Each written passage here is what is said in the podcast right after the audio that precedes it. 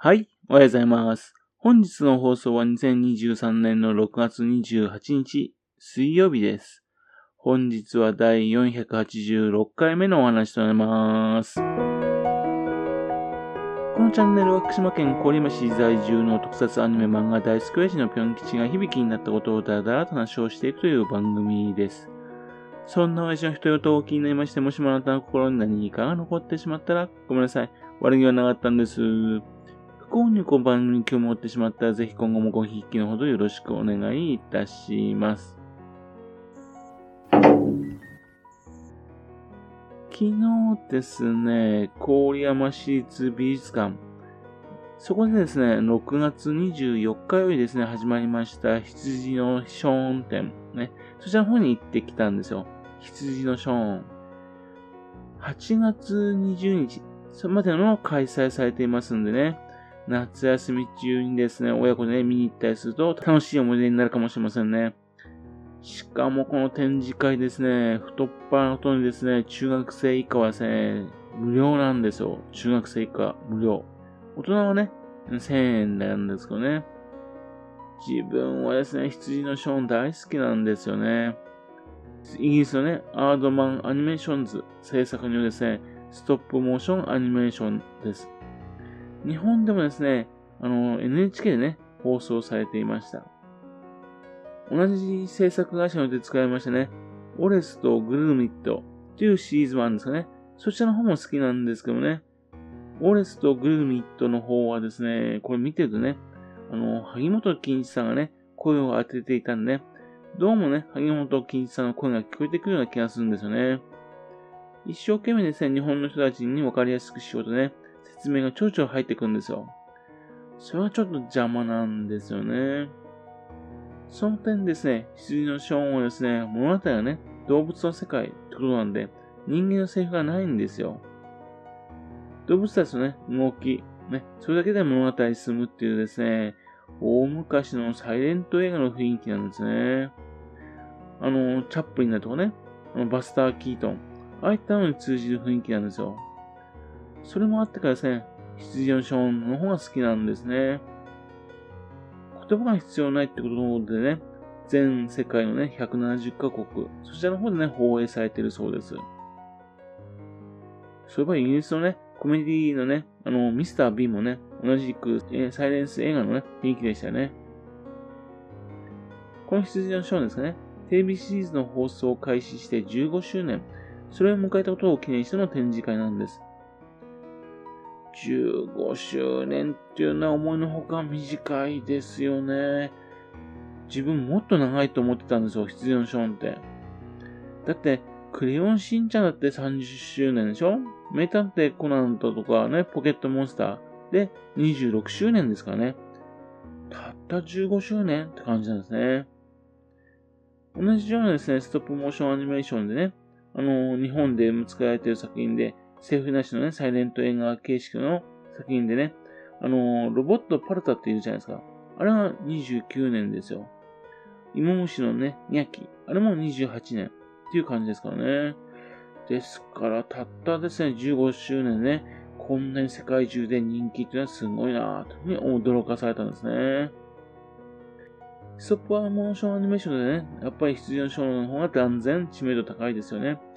パルタもニャッキもね、自分大好きなんですけどね。この展示会ですけども、実はですね、第1弾はね、京都で行われたんですね。そして第2弾として東京でね、行われたんですよ。その第3弾なんですね。中にはですね、実際に撮影に使われたパペット、ね、その後撮影セットなどもね、展示されてるんですね。そして、羊のショーンがね、できるまでのね、制作過程をね、明らかにする、ね、そのような仕組みになっています。一人のアニメーターがね、1週間で撮影できるアニメーションの長さはですね、平均して20秒だそうなんですよ。1週間で20秒ですよ。気の遠くなるようですね、緻密な作業とね、情熱を注いでね、この羊のショーンが作られていることがわかります。美術館にね、入りましてね、入場券を購入しまして、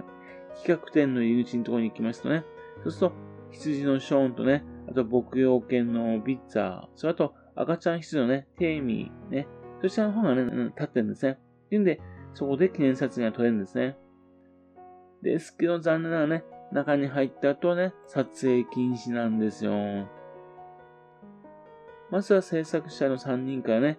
コメント、そちらの説明とか読みながら進んでいきますね。まあ、制作しているアートマンアニメーションズ、ね、そちらの方のね、簡単な歴史、そういったのがね、見ることができるんですね。ということで、1977年からね、クレイアニメ、そういうのを作っている会社なんですね。それがさらに行きますとね、羊のショーのね、どのように誕生したのかが出てくるんですが、その最初はですね、オレスとギルミット木一髪っていう作品、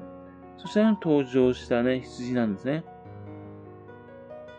間違ってね、毛を刈られてしまってね、そしてセーターね、編んで、それで着ている羊、ね、作品中ではね、プルプルって名前なんですよね。それは羊のショーの前のね、姿なんですね。それが誕生したのは1995年です。ですが、15周年ってね、言いましたけども、実際はですね、さらにね、歴史は古いんですね。テレビシリーズとしましてはね、2007年3月5日からね、BBC、そちらの方でね、放送されたんですね。以降ですね、6シーズンで170話、羊の資本が作られてるんですね。